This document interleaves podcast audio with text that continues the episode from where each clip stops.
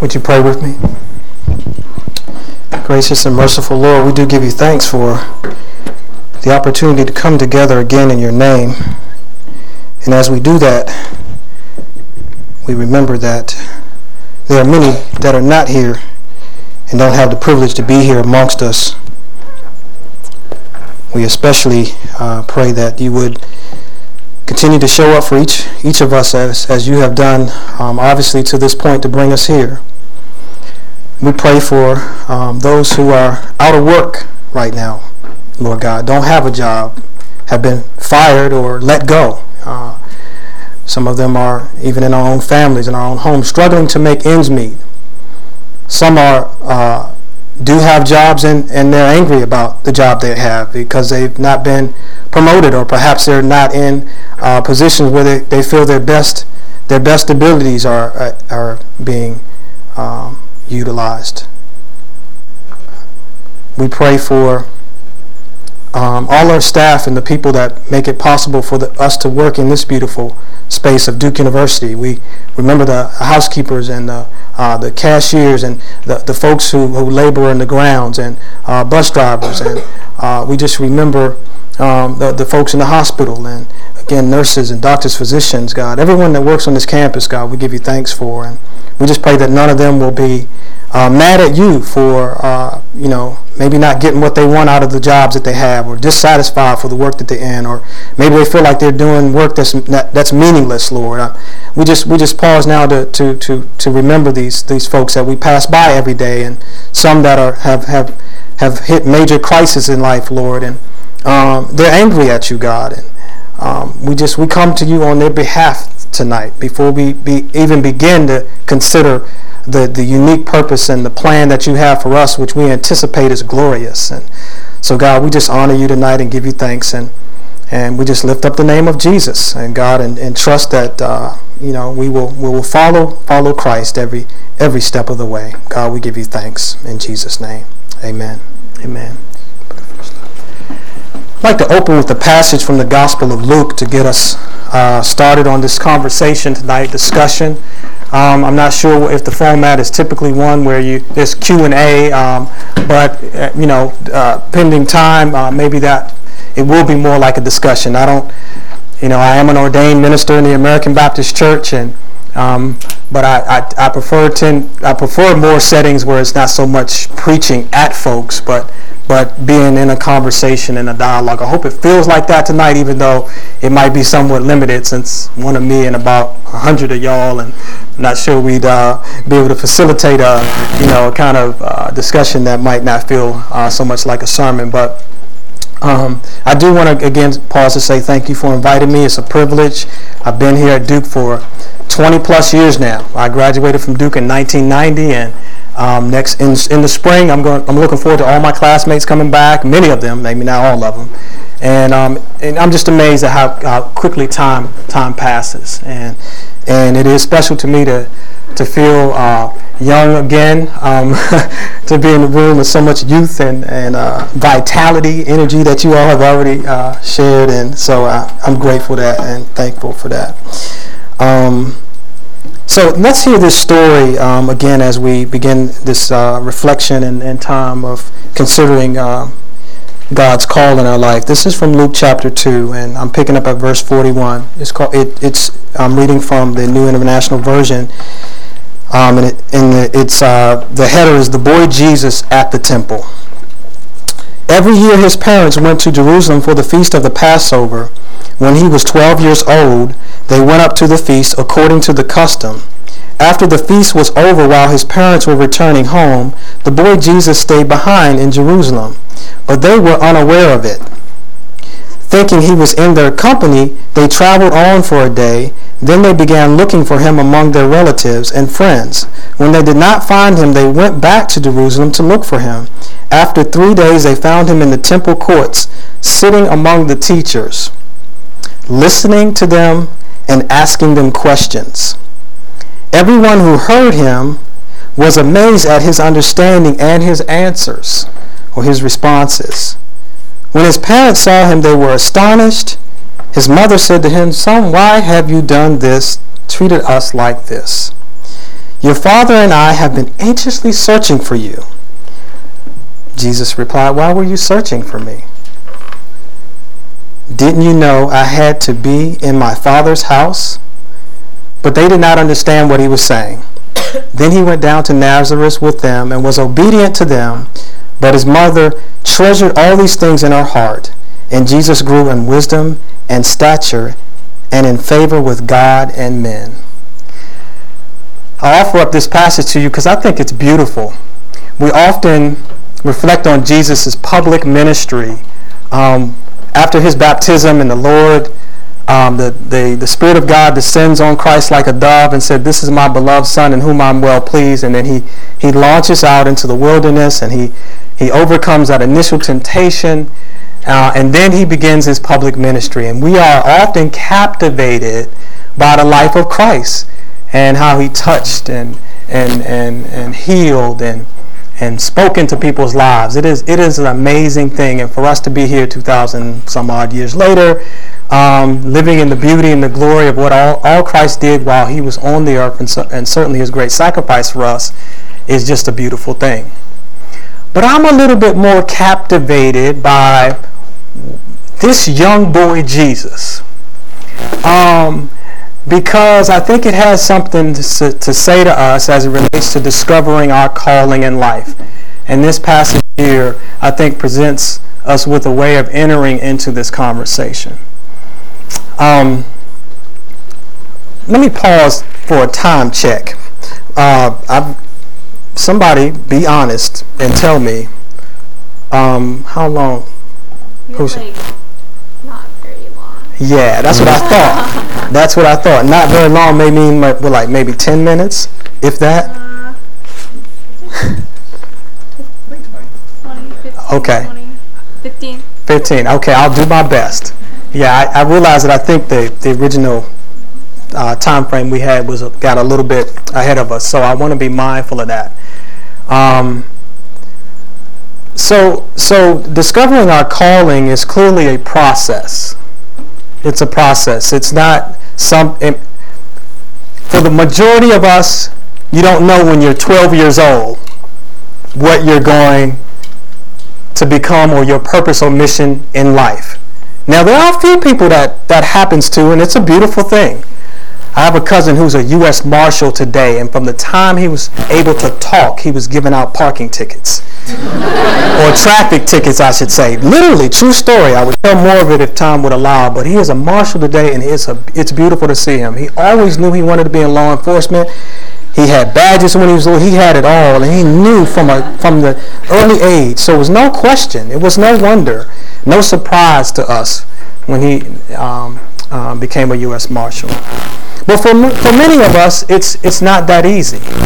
In fact, it's, it's, it can be quite, quite difficult to kind of get a sense of, God, where are you taking me?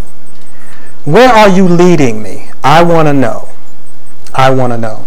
Well, I have a process that I've come to um, uh, offer you as, as a way of illustrating one possible way to live into your calling in a way that may be not as frustrating or messy or just hard. um, because when you say, Christ, I want to become what you want me to become, that is a huge statement. That may derail all of your plans. And if you don't have a way of conceptualizing your life in such a way that you can begin to really surrender those plans, then it will be like most people, or many people, like Bruce, who have a set expectation for their life, have a desire to achieve a certain level of success, and when it doesn't happen, you're mad at God because you have so fixated yourself on your plan. The story of Jesus' journey uh, back to the temple, as was their custom, offers for us a couple of things. As starting places for discovering your own calling to the point where you can say, Didn't you know I had to be about the Father's business? It first begins when you read that story closely, you'll notice that his parents are presuming that Jesus is still with them because he's in good company. He's in the community in which he has been raised. And so they're not really worried for a certain period of time about his course or path that he's on. They're presuming, okay, he's doing what little boys at 12 years old do. He's with the family. He hasn't drifted off. Everything's fine. And that suggests something to me about how we begin to think about our own lives first when we try to discover our calling. Look at your family, the people that are around you that make, that affirm who you are and who you are safe with. Now, unfortunately, and we see this later in the passage, sometimes it's not the, the parents that may affirm you. And we heard earlier today when a parent begins to have plans for you that maybe causes great But that does not discount the reality that a, the ideal starting place to discover your calling is to look to the community in which God has placed you in that you had no choice over. And begin to look for the beauty in that community and seek out those who can offer you wisdom and insight and can listen to your questions and can provide you some responses. Remember, that's what Jesus did. When he got back to the temple, he was still amongst his people those who go there for worship, but he was amongst leaders and people who were wise. And what did he do mainly? Listening and asking questions. Which leads us to this first aspect of this graphic. You start with community. Evaluating, reflecting, thinking about the people who have been incredibly formative in your upbringing in, in the various ways, not just parental, but family, friends, all those people that God has placed in your life, and begin to look at them and wonder and imagine and reflect and ask, what do I admire about some of these people in these early stages of my life? That's the best, better place to start than the traditional way that people try to find out what they want to do with their life, which is usually self-reflective. I'm going to self-assess. My suggestion to you, self-assessment there is a place for that, but it's not the best place to start. Discernment. A very important word for us as Christians. It appears in Scripture, particularly around discerning of spirits. When you begin to understand the different voices and to be able to distinguish between God's voice, your voice, and the voice of a stranger. Scripture also speaks to that, and if time would allow, I would say more about that. But one of the things you want to have good clarity on is your character. And to be discerned, to discern your hearts and the intentions of your heart as it relates to what you are becoming. Remember, God looks at the heart first. Man looks at the outer appearance. That's why this graphic, I put the heart as central. Discernment is a word, again, if time would allow, we talk more about. But I will say this, it requires all of your being. Not just listening, it's your eyes, it's your head, it's your heart, it's your personhood. As you walk throughout the community, you become increasingly more aware and sensitive to the spirits in operation around you. Really, it's not unlike the way we enter worship, but trying to stay in that place of worship and dis- in a disposition to discerning of what's going on around you, paying attention to what's happening, the needs in your community. What things are calling to your heart? Discernment is learning how to ask the right kinds of questions because when you begin to probe for the right kinds of questions in life, it will lead you to some very good places. And there's so many needs out there that learning to discern, God, what is it? Someone said earlier, God has put a burden on my heart for something. Help me understand why is that burden there for me and maybe not for someone else? Is there some unique giftings that I have, character and unique qualities that I can bring to that situation or to that decision? discernment, character. This is a process. It takes time. You have to be intentional. Much of what Pathways and our ministry is about, and it is amazing to me, that God has allowed us to have a ministry that focuses entirely on helping walking with you all as students and listening to your hearts as it relates to where you think God is leading you. To, to have the opportunity to spend the majority of our time listening to your hearts. How are you experiencing God speak to you? How is your character being enriched and growing in faith? And that's what we do. We have a house and on about a mile away. Few Ben and uh, uh, Tim lived there, Greg, and they spent the entire summer asking these kinds of questions, investigating their heart, exploring opportunities. We also have a year-long program, and we have five recent Duke alumni doing the same thing over an entire year. And when I ask people, when I tell people what I do, folks my age and older, they always say, "My God, I wish I had, I would have, could have done that when I got was in college." because they realize they rushed out into life. They rushed out into a career before really addressing the character and heart questions. They just knew they were going to be a doctor. They knew they were going to be a lawyer. They knew they were going to be a business person, and they headlong into it. And they got on that that focus pad, that what I call the career ladder, only to get to the top and realize the building's gone or it's on the wrong one. And what do I do now? I spent so many years of my life and I really don't know what to do next. But career is important. We all have ambition and we all desire to achieve and to, it's not a bad thing, make plenty of money.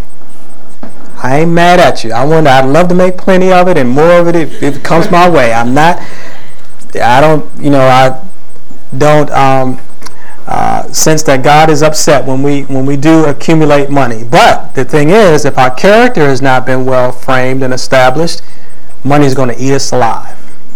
It's going to eat us alive. But you will experience a lot of opportunities to grow and develop in your career. For me, since I graduated in Duke in 1990, actually, if I go back to the very first job I had as a young boy, paper boy, I've had 17 jobs since I had my first paying job. And since I've been at Duke, I've been through five different jobs. And it was in the job before I went back to seminary where God began to bring me more clarity around what my calling was in life. Career and calling are not the same things. Your calling is, consumes your career, the entirety of your life, as Scripture relates it to us. But in terms of appreciating kind of the progression of our lives and how we come to know our calling, the best the, the best way to, to to come to know it is first through, as I've said, the character, reflecting on those questions in community, getting experience, different internships, opportunities, like you all have so many wonderful opportunities here at Duke. And then in the process of time, a calling begins to emerge. A sense of knowing that this is my Father's business not, that I'm doing and not mine. Because if, if it was mine, I probably would be doing something else. And when you get to that place, that is a place of knowing. When you can sit down and say, I know this is God. Because if it wasn't, I would not be doing it. That's one way to assess it. Another way is to say, man, this, this is God because what I'm doing is bringing out the best in who I am. I am able, I can come and do this work and not have any sleep at all. Not get paid to do it. Because it's who I am. I wake up every day and this is, it's me. And when people see you as you, it's a beautiful thing because I love to put it in the way our dean of the chapel says it God made one like you because he wanted one just like you. When you live in that place, then it's no longer comparison of my salary and no longer comparison of am I partner or am I at a, at a certain level career-wise. You, you lose all of that. It's, that. it's that dying process that's a beautiful place to live in. And you're hearing it from someone who really was at that place where I thought when I I was told my Duke degree was worth sixty thousand dollars at that time. Chump change now, I guess. Y'all probably told twice that.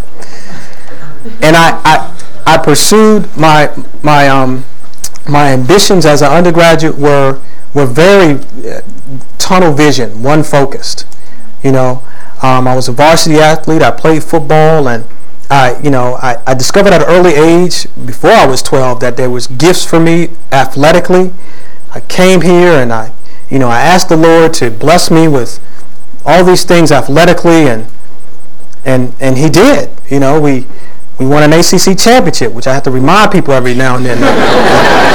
the football team actually we, we we won an ACC championship, and it's it's not ancient history yet, but you know I experienced that, and I experienced God show up and answer my prayers for things that I wanted for me. I wanted God give me a great job. I you know I've gone to Duke. I ought to be. I'm not going to sweep floors, or I'm not going to you know, there's just certain things I'm not going to do. And it took a process of years for me to come to discover that it's not about my plan. If I'm going to surrender to the Lord's will for my life, I have to come to recognize that all of my experiences and all of my accomplishments, as Paul said, they are dung. in the little little translation of that when he said, you know, I, I press towards the prize of the high calling of God in Christ Jesus is what he said. I forget that which is behind and all that I could boast about. And now I live at this place where it is truly about God's call on my life. It's a searching, it's a seeking process. It's not easy. It can be very messy. I've seen students cry about this in much pain because they spent years at Duke thinking there was one track they were going on only to discover that it wasn't it and they had to get off that train. But th- that's the wonderful thing about doing it this time of your life and not like Bruce when you're well into your 30s and 40s and maybe you have a family and children and now you're at a place of despair because you haven't taken the time to ask the right questions, to consider your gifts and abilities in the career track that you imagine for yourself, and to really desperately ask God to give you the desires of His heart and not simply yours.